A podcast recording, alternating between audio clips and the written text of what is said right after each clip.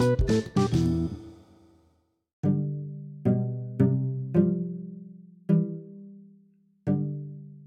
salt seller used to carry the salt bag on his donkey to the market every day. On the way, they had to cross a stream. One day, the donkey suddenly tumbled down the stream and the salt bag also fell into the water. The salt dissolved in the water and hence the bag became very light to carry. The donkey was happy. Then the donkey started to play the same trick every day. The salt seller came to understand the trick and decided to teach a lesson to it. The next day he loaded a cotton bag on the donkey. Again it played the same trick hoping that the cotton bag would be still become lighter.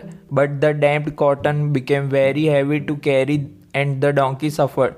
It learnt a lesson. It didn't play the trick anymore after that day.